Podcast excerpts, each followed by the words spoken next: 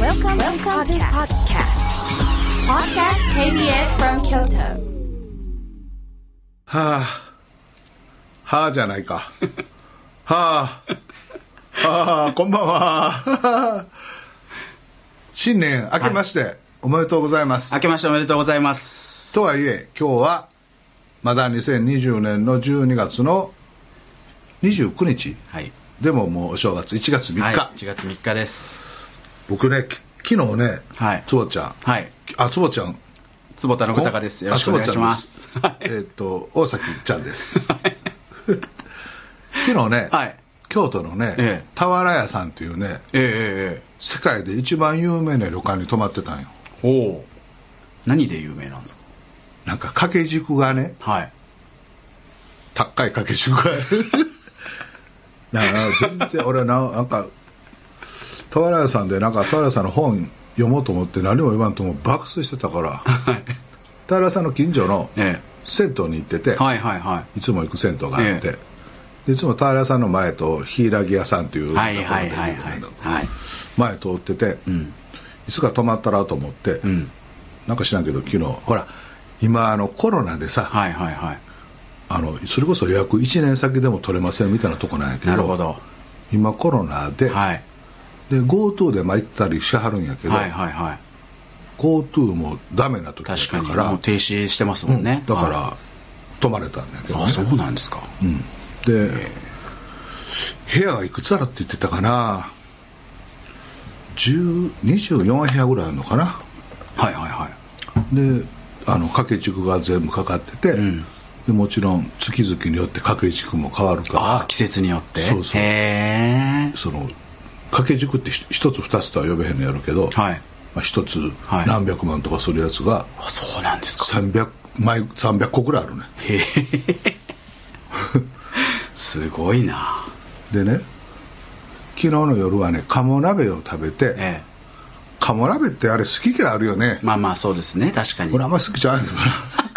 鴨鍋が出てきてちょっとがっかりしたんやけど うわ鴨かーと思ってまあでつもばちゃん鴨鍋好きいやあの僕僕嫌いなものはないのであそうのはいすごく 人は嫌いなもん好き嫌いあるでしょなんでそういうこと言うんですか今日僕はあの前室のいろんな話で僕はドキドキしてるんでちょっとあのそうそう今日何喋ろうって言って、はいなんか喋らなあかんないのあそうそうでね鴨鍋でね、はいはい湯葉が出てきて湯葉、はいはいはいはい湯葉っはて何が出てくるか知ってるつぼちゃんいいや半分アメリカ人やから湯葉知らんやろ湯葉の ことそうですね YouTuber ちゃうよいや なるほどユーバーユーバーね似てる確かに音としてはあの豆腐ですかそうそう大豆でね、はいはいはい大豆でできてんねんけど2ヶ月ほど前のほらうち会社でいつも毎月1回東京の小学校の校庭でんバーベキューやってんねんけど、はいはいはいうちの社員の誰かが知り合いかなんかで京都の湯葉のおじさんちゃんは兄ちゃんはいと知り合って、えで湯葉のなんかちょっと調べてんけどえはい千丸屋さんという湯葉屋さんがあって、うんうんそこの人と知り合ってんけどへえ創業が1804年やってはあ1804年って何があった頃まあ江戸時代ですねあ江戸 時代1804年に何があったっていうのはあんまりちょっと文化元年安定してる時期ですね文化元年創業以来200年もの間京都市中京区堺町四条上がるの当地に京湯葉作り一筋に商いを続けてまいりました海に遠くしかも神社の多い京都におきまして京湯葉は京料理や精進料理になくてはならない存在、誠に地味豊かな千丸屋の京湯葉は各総各州総州総本家、御用達の栄に属しています、はい今後も昔ながらの製法をそのままに受け継ぎ心を込めて味の真髄を伝えてまいりますまあ湯葉ってうまいかうまないか言うたらそないうまいもんでもないやんな そのああもうどうしても湯葉食べたいっていうか、まあまあまあまあ確かに湯葉がなかったらもう、ほらカレーライスとかやったらなんか今日カレー食いたいとかさ確かに冷ややっこと知らかんもけどねマッ確かク急に食いたいなとかあるあやんか湯葉ってああどうしても湯葉食いたいとは思えへん よう言いますよね、そういうこと。いやこの兄ちゃんに宣伝するわ言うたからやっと言ってやっと言うとから約束したからさなるほど。でもねいやいや、は何いが言いたいかというと、はい。そのカレーとかマックとか餃子とかやったらなんか食いたくなるみたいなのあるんやけど、はいはいはい。でもほら200年続いてるっていうのはね確かに。なんかあるのよ確かに。いや、だってそこまでの欲求を満たすものじゃないはずなのに、続くってことですもんね。そうえー、何なんですかえ、何が違うん ですか知らん知らんのか。あ そりゃ知らんよな大阪のもうじじいがそんな教湯伝統ある教湯場のあれをなるほど。いや、ね、でも、せっかくなんで、いや、湯葉はこういうところがいいんだ、みたいな。え、とか、湯葉ってどういう時に食べるんでしたっけそのだ鍋からの時あに。だからそのあ、はいそうそうそうそうあの鴨鍋に入ってたのよあ中に鍋の中に入るものなんですか湯葉 っていち食ったことないの か君はやあの正直正直みんなお今ったない やいあの僕だから本当に食が弱いんであそうやはい僕はもう白菜とキャベツとレタスの違いがわからない男として有名なんですよそうやもんな、はいまして湯葉なんか分かるわけないからなだから湯葉って今あの言葉はもちろん聞いたことありますよでなあないやろある ありますありますけど湯葉のチョコレートとか知ってるえそんなんあるんですかあるわけないで しょ怒られるよ湯葉屋さんにでも京都にははい湯葉を作ってるところってたくさんあるのよ、へーでこの千丸屋さんは、はい千丸屋さんのあの地域のところへんにの料亭とかお店にはい卸したりしてはる、あなるでほどそれはこうテリトリーとかを決めてあって、へー俺が一番びっくりしたのは、は200年前にはい大豆をうん茹でてこうこして、、はいい水といい大豆で、はいペラペラのあんなん作ってさまあ、要は悪みたいな感じですか あ食ってあれつぼっちゃん、はい今のはもうしす げえなああくてあでも失言ですかもうこう京都のラジオで。それはもう熱熱なってきいやすみません。た本当本当にちょっと僕わかんないんですよね。 料理あくてえ悪じゃないですか。悪ではない。わ上澄みや綺麗な上澄みああなるほど。エッセンス よ綺麗な水と大豆のエッセンスをはい。凝縮した。凝縮したは膜や薄い膜あなやるほど。あくて いやそれ ではい。そのえ鴨鍋を食べたんやけど、えでもまあ鴨の肉は俺はそんな好きやないんだえけはいど、はいはい。その鴨鍋の出汁が美味しいのよああ。でもこの出汁も別にあの昆布とカツオとなんかでじゃなくって、うんうんうんやっぱり鴨の肉をなんか料理しはって出汁を作りはんのああなるほど。でそこに鴨の肉も入って、へえで湯葉もはい。ちょっと結んだやつ一つだけ入ってるなるほど。あの要は豚骨ラーメンにチャーシュー入れるみたい な。そういうことですよね。もう無礼者やな自分 なんでですか。悪湯葉湯鴨俵の俵屋ちょっとさんの河原さんもお言って鍋を要は豚骨ラーメンのなんていやいや、多分豚骨で出汁取って、で、チャーシュー入れるみたいな感じですよね。 え、違うんですかもうそれはなはこの200年前の江戸時代やったら な切り捨てこめんやでバッサー切られてるでい。すいません。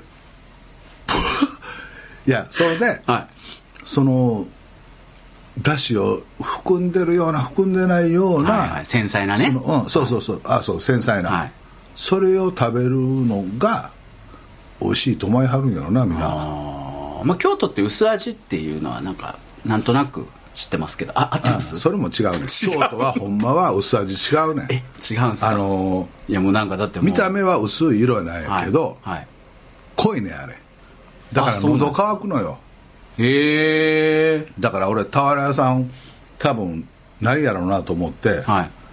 あのカルピスソーダ2本も買ってきたもんコンビニで だからあの鴨鍋食べながらカルピスソーダ横に置いてあのカルピスならまだしも、さらにそうだなんおで姉すさか。んもちょっとびっくりして たわびっくりしてた引いてはったわ67のおじさんおじいちゃんが「お飲み物何なさいますかあ大丈夫ですあのカルビソーダ買ってきましたから」って別に酒飲む熱燗の酒を飲むわけでもビール飲むわけでもクミソーダで湯葉食べててでもカルピスソーダと湯葉って合いそうですよねなんかだからなんとなくのイメー ジもうつばちゃんむちゃくちゃやな悪え豚骨ラーメ ンカルピスソーダと湯葉は合うあいやいやあもうあ暴言失言の信念やねすいませんちょっとその暴言と失言の勢いでねはいはい昨日かはいうちの広報からメールが来て、えオリエンタルラジオの中田君とえはい藤森君、はいはいはい大将はいって出てて、はい俺何言うてんやろなと思ってんけど、はい大将ってはい事務所を辞めるっていうことでしょ、確かに確かにはい吉本興業ははい吉本興業株式会社でん退社やろ、なるほどなるほど事務所じゃないとジャニーさんははジャニーズ事務所やかいはいはいらはいは退所やんいな,、なるほど吉本は吉本事務所とちゃうから退所っていうの間違ってるよな、そうですねあとえそもそも社員さんじゃないですもんねうんなのでだから退社もおかしい退社もないそうそう退社もおかしいはいはいはい退所はもちろんおかしい、退社もおかしい、んなんていうのえだから個人事業主さんがん契約してたのを、オリエンタルラジオというそれぞれの個人事業主さんはがい吉本興業と契約を、えー終了したってこと終了したってことやな、はいそれがそれ正確がです何をそんな話題なのか俺よく分からへんねんだけど な俺さあのはい会長になってから社内の会議って、はいあの坪ちゃんと一緒に出る月1回の取締役取会締役会はいに出るだけで、はいはいあとは会議に出てないので、んなんとなくなんか契約の更新やとかいうのをはいは誰いか話してるとちらちらっと聞くくらいで、えほとんど知らないんやけーど、うんうんあれがなんでそんなに話題ないよ分からへんけどなん やのお互い意見合えへんかって合えへんかってというか契約解消したいうだけの話やろまあ普通でだから契約解消ですらなくて多分終了なんであ終了でしょむしろ普通ですよね普通やんな、はいなんかいろんな取引先例えばじゃあうちの塾がですよ、んコピー会社さんでコピーをこう卸してもらってて、で例えばじゃあ違うところと契約する、でそれが別になんか話題になるようなことはまず絶対ないですもんねそうやんね、はいまあ当たり前の話というかあれやっぱりあの俺ラジの2人っていうか芸人さんが、まあテレビとか YouTube とかいろんなところのメディアに出やすいから、うんわーって盛り上がるんでいやまあそれはなあの、まあいやその個人事業主のはい事業規模として、はいまあ何千万か1億か知らんけどもぐらいのはい個人事業主がん契約満了したいうだけの話よね、まあそうですねでもこんなになんか盛り上がるのはなんでまずでも吉本さんの、えっとでまあ、いわゆるこれが所属っていう表現なのかちょっと分かんないですけど、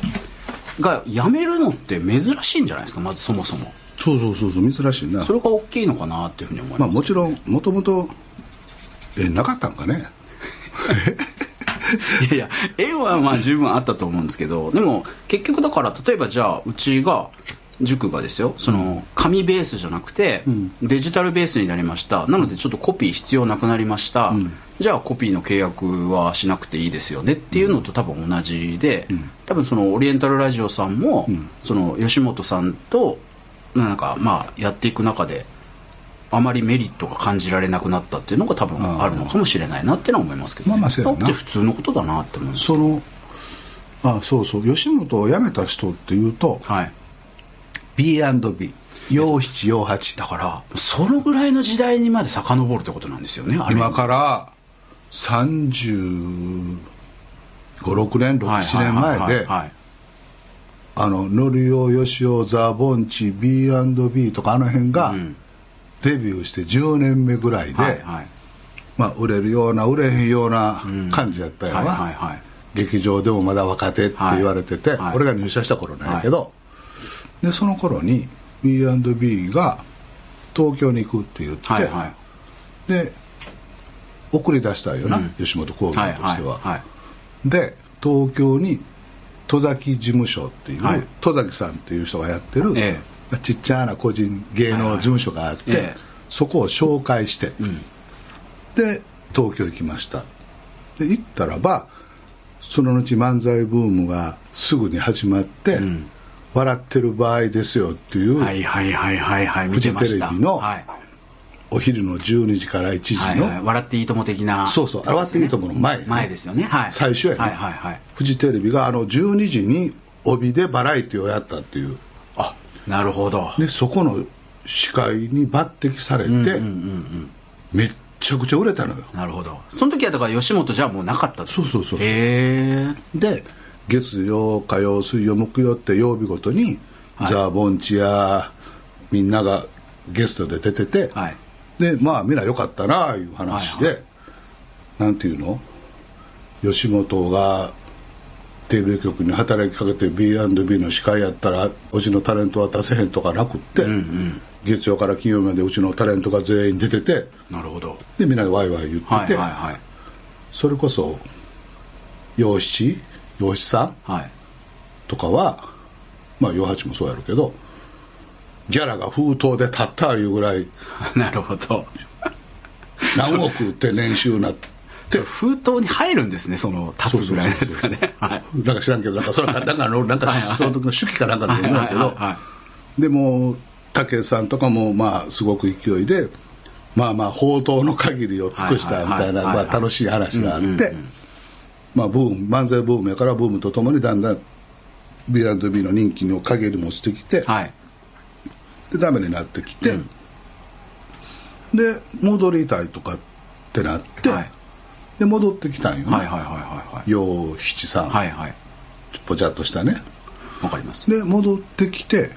寛平さんとコンビ組むとかなってあそうなんですかじゃ陽七と寛平で陽寛とかいうコンビになって そうなんですえでその戻ってくる時はうんオッケーですよって感じだったんですかそうそうそうそうそれがなんか懐が広いですねそうそうそうそうまあ懐一人かぼーっとしてるというかな あそうなんやってえらい金儲けしたのにみんななく使ってしまってなくなったんやって言って、はいでなんか知らんけどまあ仲間内芸人さんの仲間もなんとかも「もう戻ってきたんか」っていうような感じではいはいはいやってて、えでまあそのコンビはあんまり続けへんかってんけど、はいまたあの佐賀のえガバイばあちゃんガバイばあちゃん、はいあ佐賀県や佐賀県だから僕実は、えっと、金曜日に、まあ、実家が僕佐賀県に今母が住んでいるので、うんあの飛行機でたまに帰るおう時おうおう大体席が隣になるんですよ洋七師匠が合うんやそうですよう喋るやろ目合わせたらあかんでずっと喋ってるやろ僕だって一回空港着いて、うんあのちょっと話が盛り上がって、うんであの「一回うちおいで」って言って連れそのまま連れて行っていただいて、へえなんか CD だの本だのすごいいっぱいいただいたりとか。えあ、そうなんやそうですで僕が今吉本でこう社外取締役をさせていただいてるって話 でびっくりしてたやろいやすごくびっくりされてて、うんいやでも本当に吉本には世話になったんやって言って大崎さんによろしくって言ってすごい言ってくださってましたまあ我ら騙された口やけどないやほんで、はい吉本戻ってきたんやけど、はいガバイばあちゃんでまためちゃくちゃ売れて、あそうですめよちゃくちゃ売れたんよあれねだって何百万部って売れてますビリギャルとええ勝負ぐらい売いれやたいやいやビリギャルより売れてますよねはい映画にもなって映画化もされて舞台にもなってはいまあ、テレビドラマにもなってねはいでえらい儲かっちゅうようになったら、はいまたそのばっか吉本辞めてさ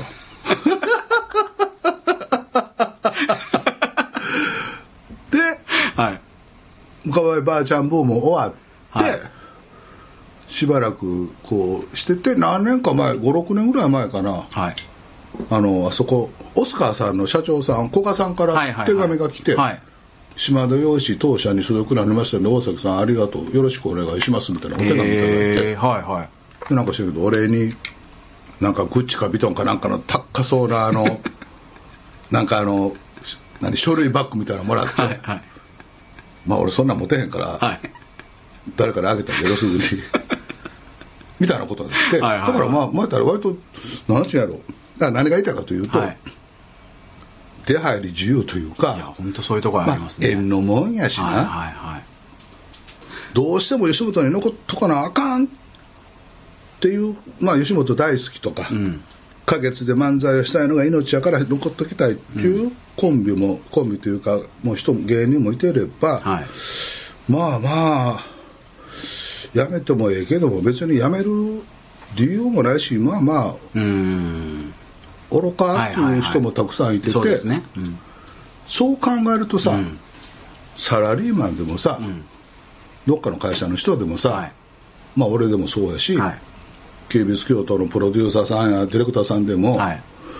まあ、やめてもいいけどやめてもまあ同じようなことやからまあ愚かみたいなんてあるやんか、いやそうですね確かになはいまあ契約解除する意味はあんまりなかったりすだるかからもしそれないんですなけどにねやいや言うことでもなくって なんか人と人の縁やし、はいその時のあれやし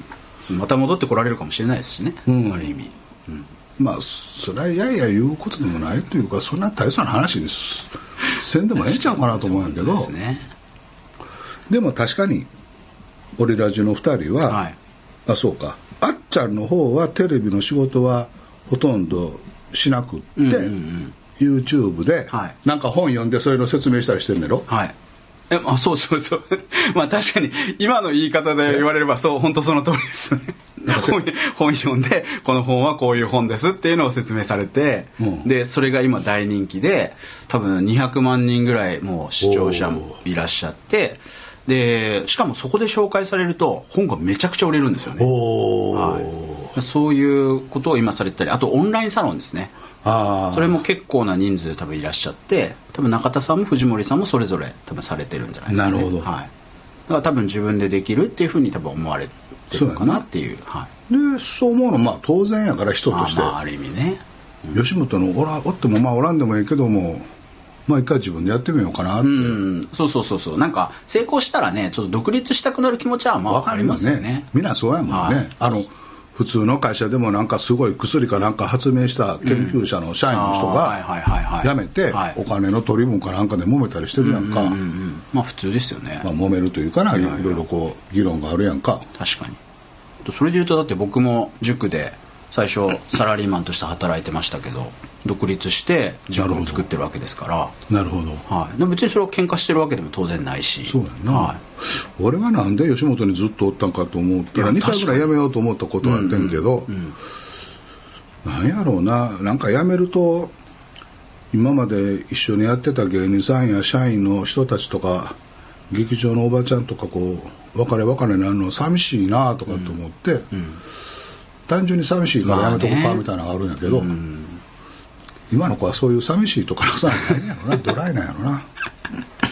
やまあでも僕でもすごい面白いなというか今こう僕大崎さんとこのね3年ぐらいだいぶこう親しくさせていただいて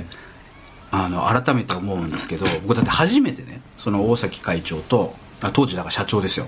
とお会いするってなった時に何を思ったかっていうと当時だから、まあ、今もそうですけどテレビだとかラジオだとか、こういろんな雑誌だとか出させていただいて、まあ、メディアでもこうそれなりに活動させていただいてるんですけど僕なんか失礼なことがもしあったらもういや僕今は日の湯葉のあの湯葉のは悪以上に失礼なことはないよ本当にあのすいませんあの千丸屋さ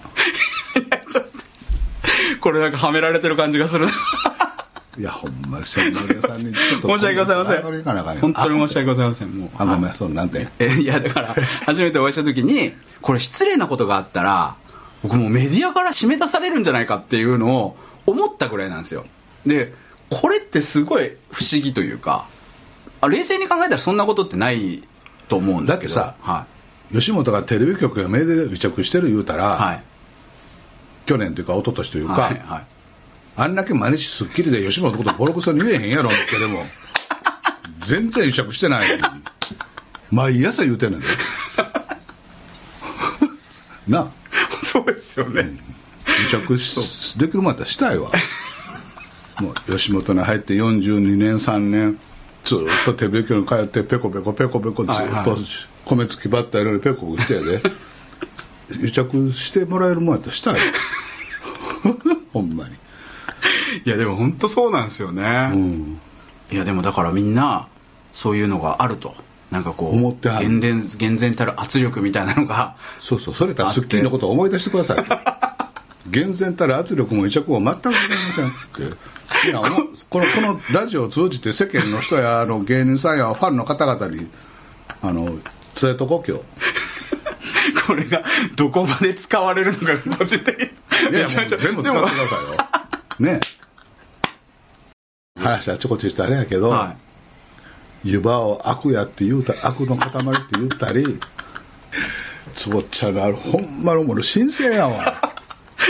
うございますこんなに身近にズバズバそんなふうなこと言う俺なねそれをな、はい笑う私っていうのは、はいはいはいつぼっちゃんに何を言うてんねやって、まあ、一応立場上言うけれども、はいはいはい何割か何パーはそう思ってるとこがあるからこれ笑うやん な笑うというかずっと残ってんで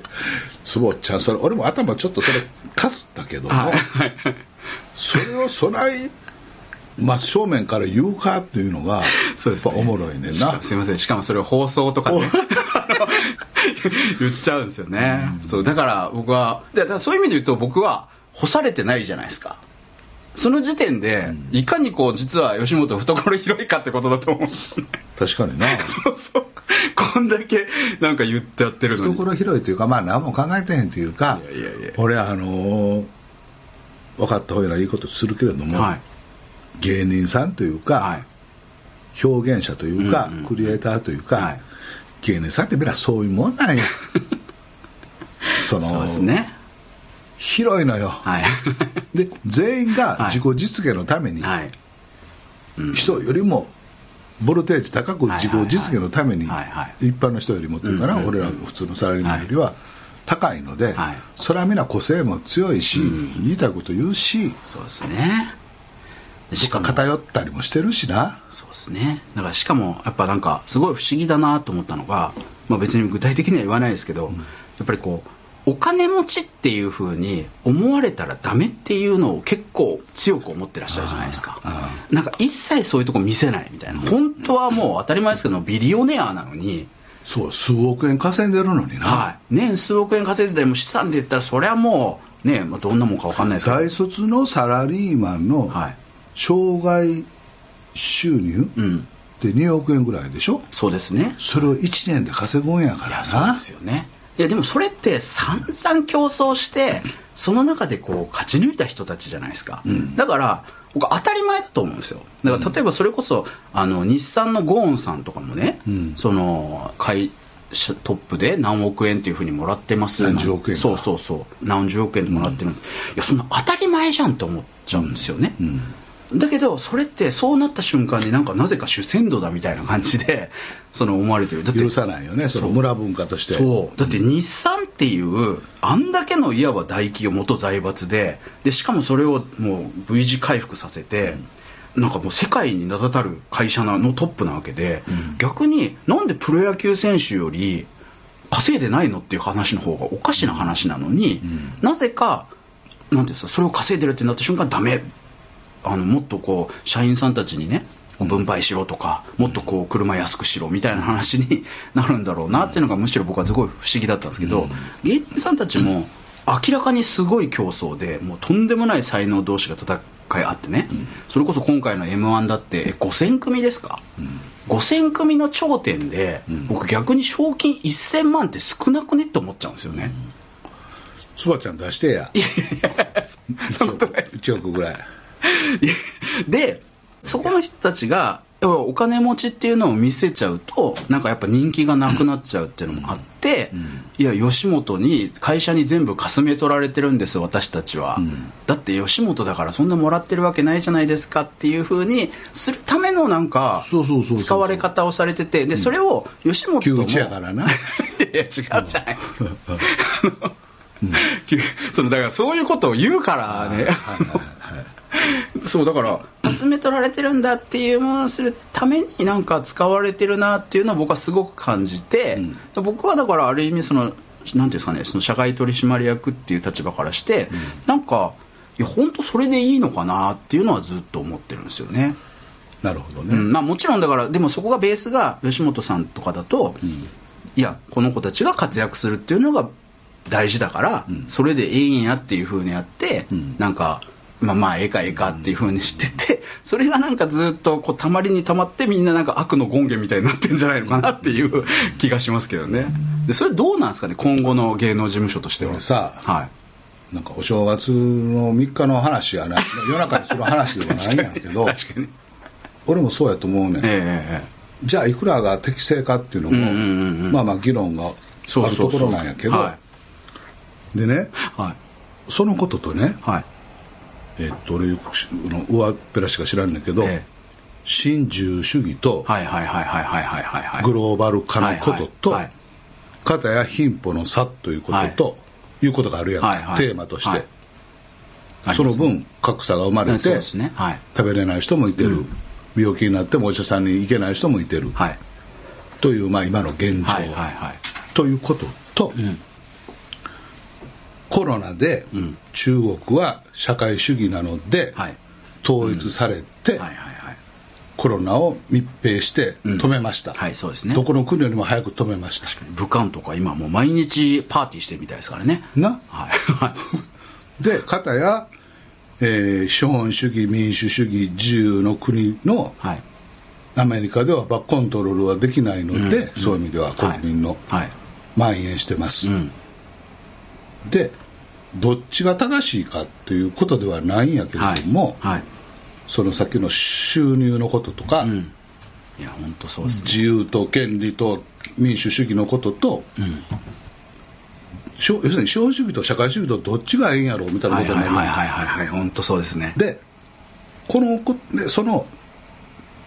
A か B かじゃなくって、はい資本主義と社会主義のいいところをうまく取り入れうんたことって、はいできへんねやろかいやそのま資本主義もいいところもあって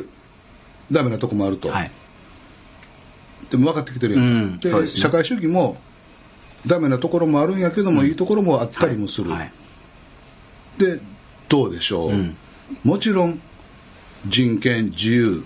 民主、はい大事なことです、はいでもダメなこともあります、うん片や貧富の差も生まれます、はいっていう中で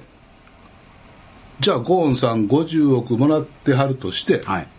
それなんとか25億にして、はい残りの25億をはい母子家庭にとかって、はいはいはいまあまあ一般庶民というか、うん全体のことを知らない人はまあ目先のことで俺なんかはそう思ったりもするんよ、うんはいはいはいたりもする、頭をよぎったりもするんだけど、はいはいはいその辺は坪ちゃんの中ではどう思ってるいやーでもなかなか壮大なテすーマごねい1月3日すごい深い俺ら からはい大将ジャニーズ事務所大将 からいやジャニーズ事務所じゃないです あ吉本興業急に急にそこでジャニーズ事務所を入れないでください話がまた広がるんであごめんごめんいやでも僕それ今の話で言うとおっしゃる通りであのこうやっぱ社会主義とかってまあ究極みんな平等でありましょう、でその要は共産主義の前段階が社会主義ですよみたいな話でで資本主義って何かっていうと要は下克上なんですよね、ん社会的な地位が今どうあれ、まあ、ものすごい今貧乏であれ本人がすごい努力したりとかきチャンスをこうゲットしたら、ね、うまくやったら大統領にもなれるし総理大臣にもなれるしあの大企業の社長にもなれるっていうのが資本主義じゃないですかでもおっしゃる通りすごいなんていうんですかねその統制とかができないっていう部分があってだから、はいその適正配分というか、はいはい適正なバランスとあるのよそうそうそうそうやっぱ資本主義っていうものが行き過ぎると格差が生まれて、で結局多くの人っていうのが不幸になってるよねっていうのがあるんでじゃあポスト資本主義って何になるのかみたいな。で最近僕はあ面白いなと思ったのが、オックスフォードかケンブリッジかの大学の教授が、ポスト資本主義っていうのは何かっていうのをおっしゃった言葉があって、いやなるほどって僕は思ったのが、才能主義らしいですほうつまりうまいこと才能の正体の本の宣伝に持っていくよ な長いこれネタフリやったね1月3日からなんて才能才能主義才能の正体才能の正体は僕が出させていただいた本でありがとうございまあます、また繰り返してですからうまいこと言ったら俺らの方売れへんかったけどななんであれ売れへんかったんやろ前はそんなの あの才能主義とで要は資本主義って資本を信じるんですよねで資本を集めてでそれであの資本の分配に合わせてえ利益を分配するってことなんだけど、今後はだからその資本っていうのはもともとがその結局信用だったりとかっていうところだったりそうするんで、むしろ個々人のその才能とか能力っていうのに合わせて分配していくっていうことっていうのをやりませんかっていうのをおっしゃってますよね。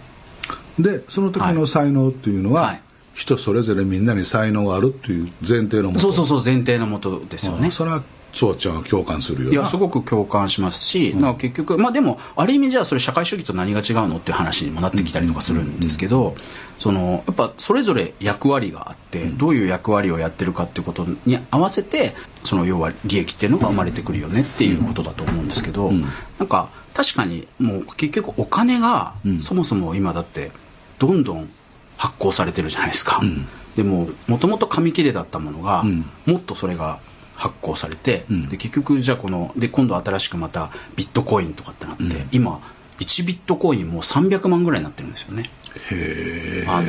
78年前まで2万円とかだったんですけど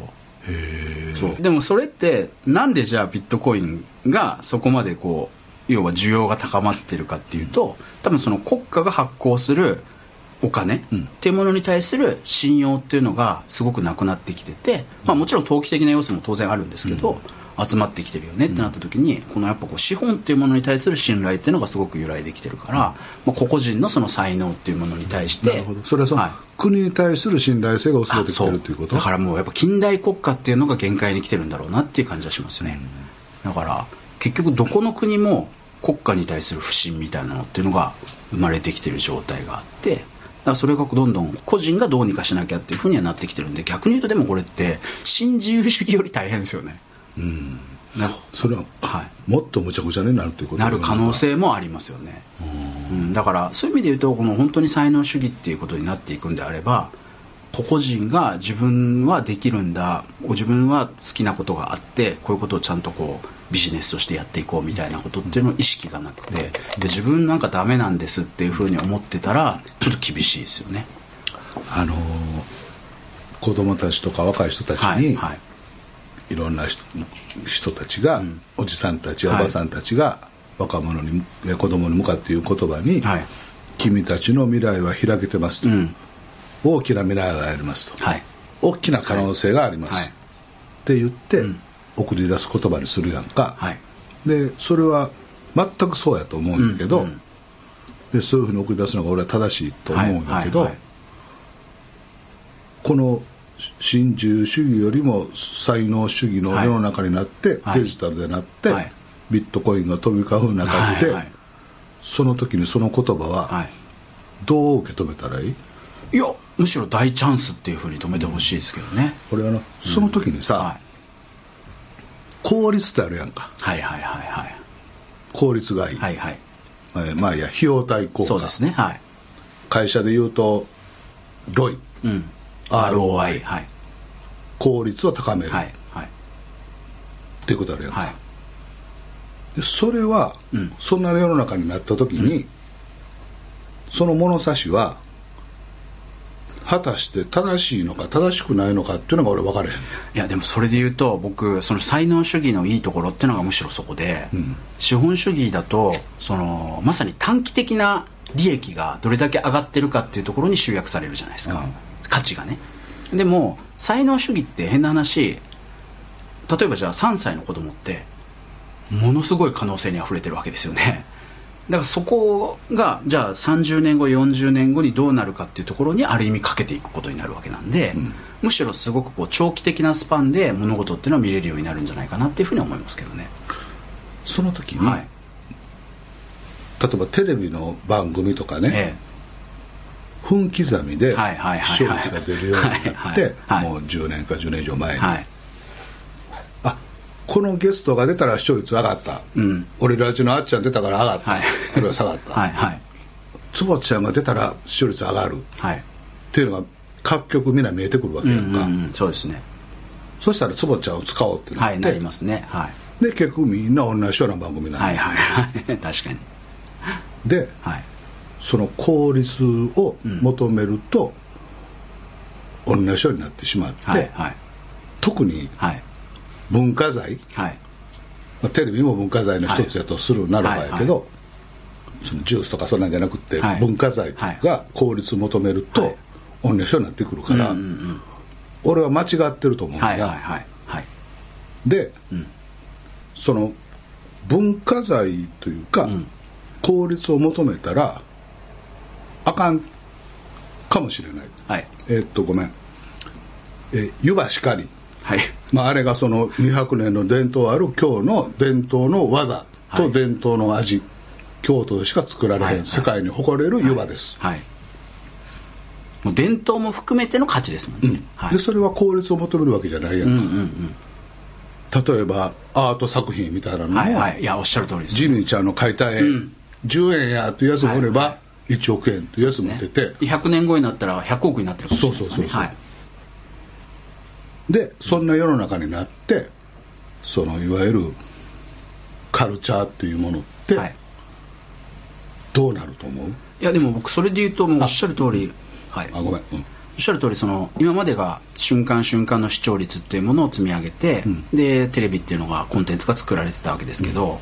これって今徐々にその録画も含めての視聴率みたいな、うんそうなんていうんでしたっけ総合視聴率みたいななんか言うねんななんかありますよね、ああいうのってまさにアーカイブってことなんですよね、うんつまりその瞬間瞬間で見られるものじゃなくて保存して見たいよねっていうものっ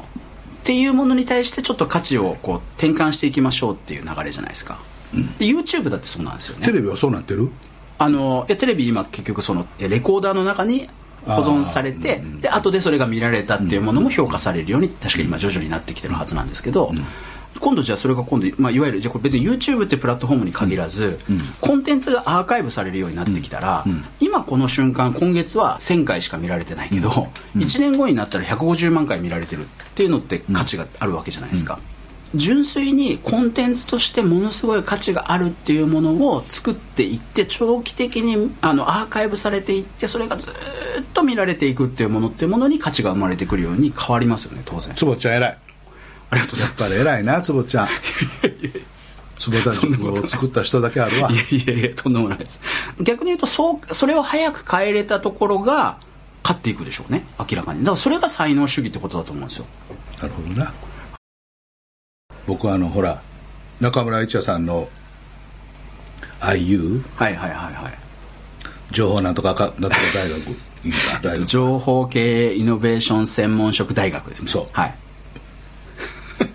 賢いなそういうのちゃんと言えんの超客員教授ですよ大崎 会長つぼちゃんもやろ僕もですああ授業してないのいや授業はしてないですけあどらやめとけよって俺わしゃって分からへんわあのもう、まあ、2回やったけど なあれさ僕あの開校一番あの学生の子たちに言ったのは、はい今までは君たちは消費者やったと、はいまあ、もちろんアルバイトとかしてるけれども、うんはいはいはいはいでも社会に出るということは、はい生産者にもなるということなんですよそうですねはいそんだけ立場が変わるんですよ、はいはいせまあ門切り方の文句みたいに言っててんけど、はい今の流れの中で言うと、うんその消費者と生産者って立場が変わるっていうことなんやけど、うんうん特にその文化財、はいアートとか、はい小説とか、まあテレビ番組とか例えば漫才とか、うんそういうものが単に消費されて、はい終わりうん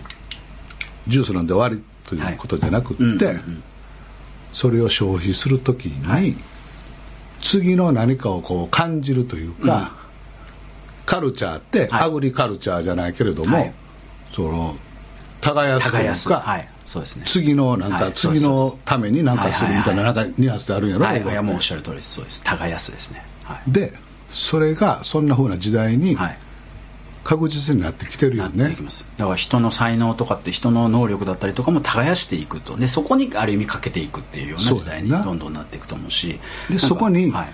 しつこいようやけど、はいテレビも、うん YouTube も、はい刺繍さんの書とか、はい書道、うんアートとかも含めて、はいはいそこに向かっていくしそこにもますます価値が出てくる世の中になるっていうのはそういうことなの、いやうんうん間違いなくそうだと思いますしだからそういう意味で言うと就職活動とかも明らかに変わっていくはずなんですよね、むしろなんかあ例えば、うんなるほど今めちゃくちゃ儲かってるところなでるほども例えばそれこそプラットフォームとかもどんどん変わっていくじゃないですか、うん例えばあのテスラってご存知ですよね、あの電気自動車の電気自会動社車なんですけどあそこってめちゃくちゃ今株価が高いんですよでもうそれこそ何何十倍みたいな今利益から考えた時何十倍でそれはみんななんかこう価値が高すぎるとなんかあそこもすぐ下がるみたいな感じで言われってるんですけど、実はどんどん上がっていってるんです、でそれなんでかっていうと、テスラって実は自動車の会社じゃないんですよ、はい、あそこって実は何を作ってる会社かっていうと、電池なんですバッテリーでそのバッテリー今後当たり前ですけどその原発の話だとかもいろいろあるじゃないですか、であのグリーンエネルギーみたいな感じで考えた時に、電池っていうのがこの社会生活の中で最も重要になってくるんだとだから電池を開発しましょうっていう実は会社なんでいすかにいかにちっちゃくって、はい高い電力をいっぱい貯めれるそう電池を開発するのが一番一番重要なミッションなんですよでそれだとずっとすっごい時間かかるじゃないですか、だしそのじゃあそそこが本当に開発がずっとされていくのは10年仮に経った時にそこでお金を生み出せないから、だから自動車っていうプラットフォームにその電池を乗あっあけてーなるほどでそれで売ってあー利よう分か益ったわとしてバッテリーを作ってるんですよ最初はとりあえず自動車で行ってるだけのことそうなそのの通りなんですとりあえずお金になるからカスやったっけイーロン・マスクさんやったっけイーロン・マスク賢いね賢いんですよハゲてるだけやろねいや、ハゲてないです、イーロン・マスクさん。えいやそれは多分、孫正義さんと勘違いされてますけど。あの、ごめんすいません、僕が今またなんか事故ったみたいな感じにな ったんですけど。ずるいなぁ。あの、孫正義さんではないです。イーロン・マスクさんは、ハゲてないです。うん ごめん今のは失言僕が失言ですで、しかも僕が、なんか突っ込まされることによって僕が事故ったみたいになるの、本当にちょっとやめてほしいですね。いやそれはもうあの湯葉を悪言うた時点でそれはもう ごめんごめん話戻そうえなので実は電動自動車の会社の皮をかぶった電池の会社なんですよなるほどでだからそういう視点でビジネスっていうのをちゃんと作っていってるかどうかとかそういう意味で言うと僕だから吉本興業っていうのはみんな芸能事務所でテレビに出たい人たちが入るところって思ってるじゃないですかだからいや YouTube とかだったら弱いオンラインサロンとかだったら弱いじゃあそれって別にいかそこだったらいらなくねじゃなくてなるほど吉本ってはっきり言って今されてることって本当に多分世界中に今根を生やしててまさに耕してるじゃないですか例えば中国であのこういうことやりましょうとかもそうだしアジアでもこうやりましょうってこれってもしかしたら10年15年20年かかることかもしれないけどそこでなんていうんですかねこう土台として作ってるような会社っていうものがそういう意味で言うとその資本主義的には明らかにマイナスなはずなんですよ マイナスやんな全然全然利益出てないん出でてないもんなそれはそれは岡本ちゃんのせいじゃなくて俺のせいいやいやいやちょだからそれを利益出すな岡本ちゃん頑張ってくれなあかんねんけどだからもうこれ資本主義的な部分でで社外取締役でいうとおいおいおいおいっていう感じだったりと か偉い会社の社外取締役になってしも たやつ最初でも呆れたでしょ役員会とか出て そんなことはないその利益率も悪いしいやないんやかぽわ数字に基づく論理的な展開もせずにそんなことはないですけど正直に言ってみて ちょっとでいやもそれはあの良くも悪くもびっくりしたあよのいやまあでも、まあ、これじゃぶっちゃけて言うとこれがもし上場企業だったら役員全員クビですよねほんまに っていうあの多分四半期ごとにそうなると思いますよだけどいやほんまにやもう月次ベースでそれはなるよただいやでもそれはあのある意味その資本主義的な短期的な目線じゃないですか、そういう意味で言うとだからあの非常上って本当にすごかったしいや本当に英そうだと思う断大英断これねはい吉本が扱っているものが漫才とか落語とか新喜劇みたいなものが、まはいあ、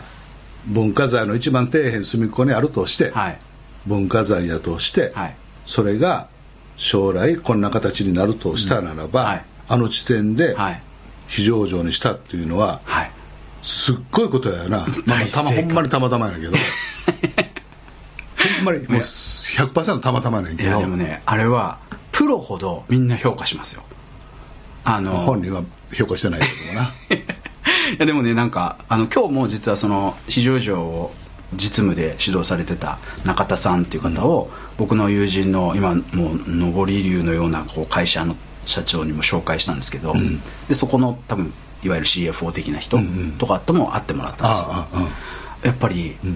あの市場上ってすごいとほうあれは本当にまずスキームもすごいしタイミングもすごいしまずやりきったことっていうのもすごいしあれな、は